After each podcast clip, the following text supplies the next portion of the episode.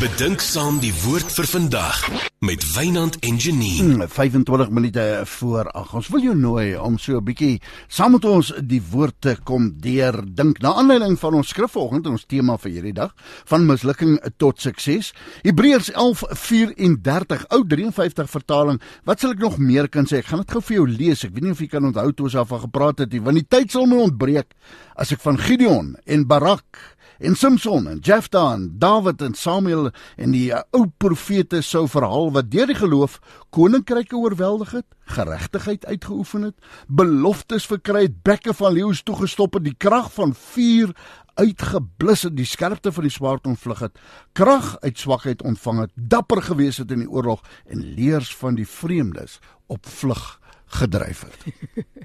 nou lees ek daai goed en ek dink maar ek's net Janientjie hier in my hoekie. Ek wou jy probeer jou beste, maar my naam staan nie daar nie en daai is nie die tipe goed wat ek al gedoen het. Jy probeer ons probeer ons beste hierso. ek het baie al hoeveel keer gesê, as jy moet weet wie hierso met jou praat, sal jy nooit, nooit. Dis hoekom ons nou nogal vir jou gevra het. So moes jy ook al opstaan na mislukkings. Soms het ons ook nodig om te sien ons is nie die enigstes wat deur hierdie goeders gaan. Suzette en Ina en Sari, ja, baie. Prys die Here, ja. Sit hom op letterlik en vergeelik Suzette, ek hoor jou. Opstaan na mislukkings. Weet jy wat? Dit voel so vir my. Ons voel baie keer ons moet ons God se naam ehm um, verdedig. En dan sê ons vir onsself dat God is soos good cop en Satan is soos bad cop, né? Dat alles wat goed gaan en lekker gaan en gemaklik is, dis nou God en ons noem dit seën, ons het 'n naam daarvoor. En dan alles wat sleg gaan en teenstand en al daai tipe van goetertjies, dan Satan nou 'n ronde gewen en my mislukking is omdat Satan het van my gesteel. En ons klink vreeslik heilig terwyl ons dit doen. Die probleem daarmee is dat wanneer ek dan deur mislukking gaan, dan voel dit dis 'n refleksie nie net op my nie, maar op my God. Hy kon nie, hy kon nie God wees nie. Ek wil vir jou Job, nee, Joel 2 vers 25 lees. Hoor bietjie hierso.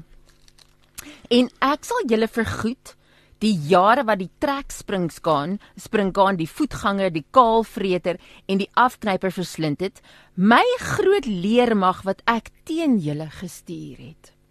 As 'n soewereine liefdevolle God jou hand vashou en God Immanuel is deur jou suksesse en jou mislukkings, dan is jy ook veilig, ook beskerm, ook gelei en belief in jou mislukking. En dan staan hier dat niks, geen tyd, geen traan word gemors tydens daai mislukking nie, want dit was nodig. 'n Liefdevolle God vat jou daardeur, rig op wat ook al die uitdaging is. Satan het nie gewen nie. Hy's 'n pion in die hele storie. Dis die Here wat jou liefhet, wat jou deur alles vat. En as ons hom genoeg kan respekteer en besef dat hy weet wat hy doen en dat dit goed is vir ons, want hy wil laat alles ten goeie meewerk vir die wat hom liefhet, mm. dan is ons veilig en beliefd. Janine, ek wil nou amper sê amen, neem die kollekte op.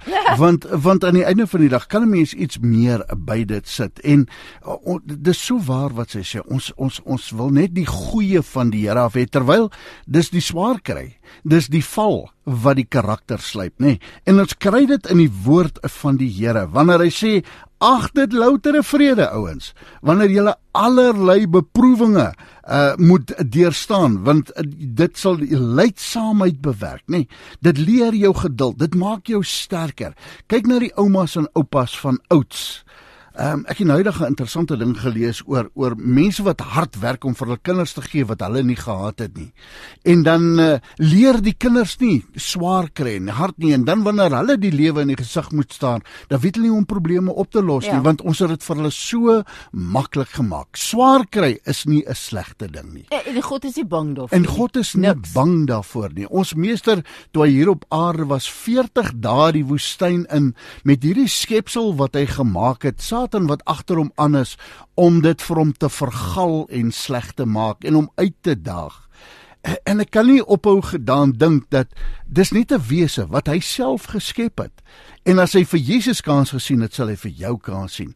In jou swaar kry. Gister te bel 'n man my weer. Hy sê ek en my hele gesin is op ons is dakloos. Ons het nie 'n huis nie. Kan jy nie help nie? En ek het 'n paar ouens gebel en oral is dit swaar kry. Oral waar ek bel en navraag doen, is dit swaar kry.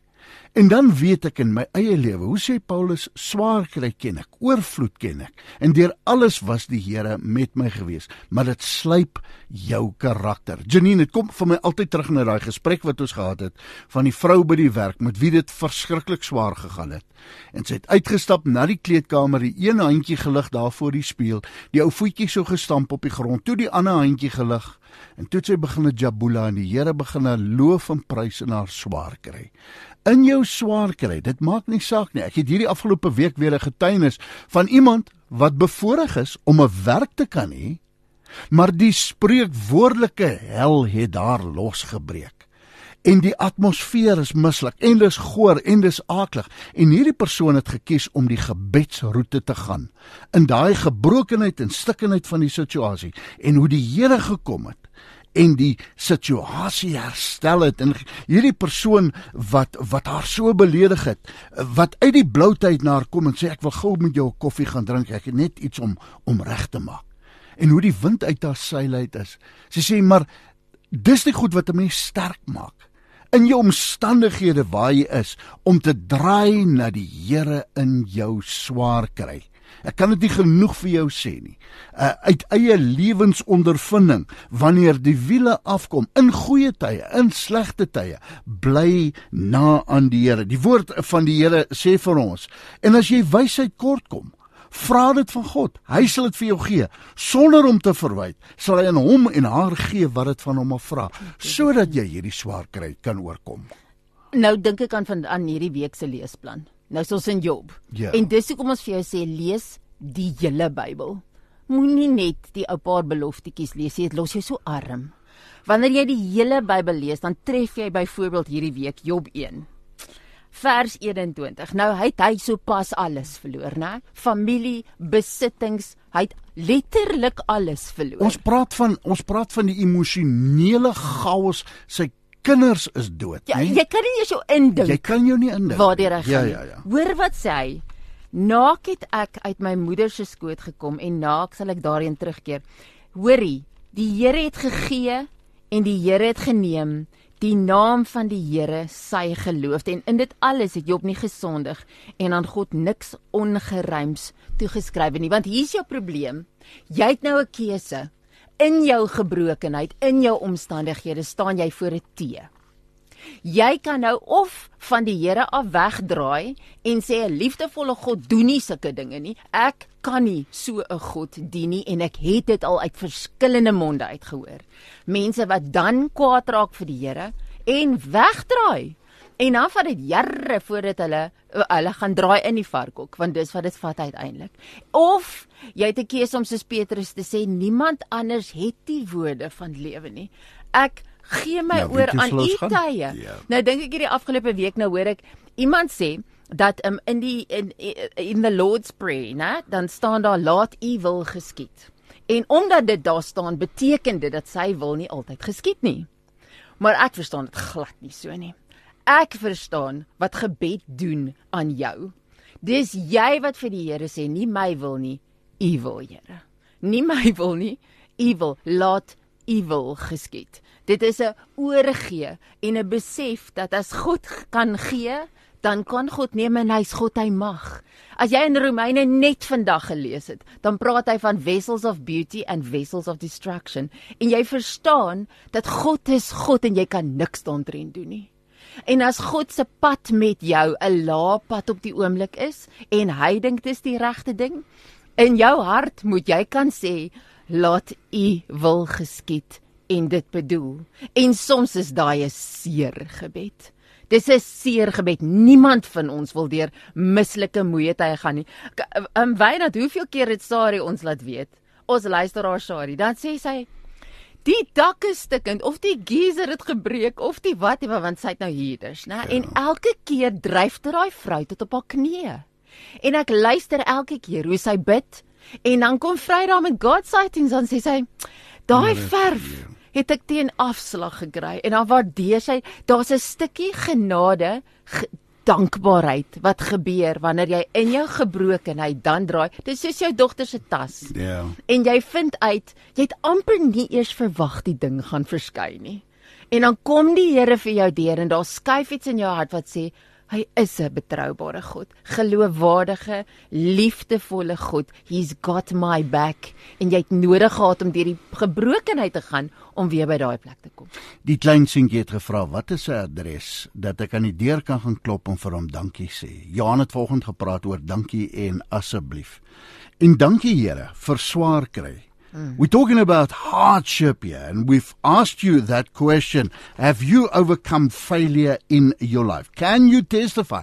Because this Friday, you've got no excuse.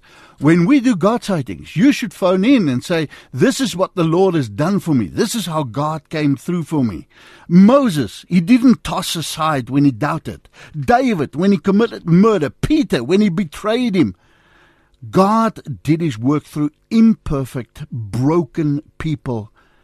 Don't give up. I want to say this to you wherever you are. Yes, you listening. Don't give up. Don't be afraid of failure. Believe. Hang in there. Put your faith in the Lord. Janine used these words. It's driving us to our knees. That's where God wants us. Hm? Harte wat na die Here gewend is.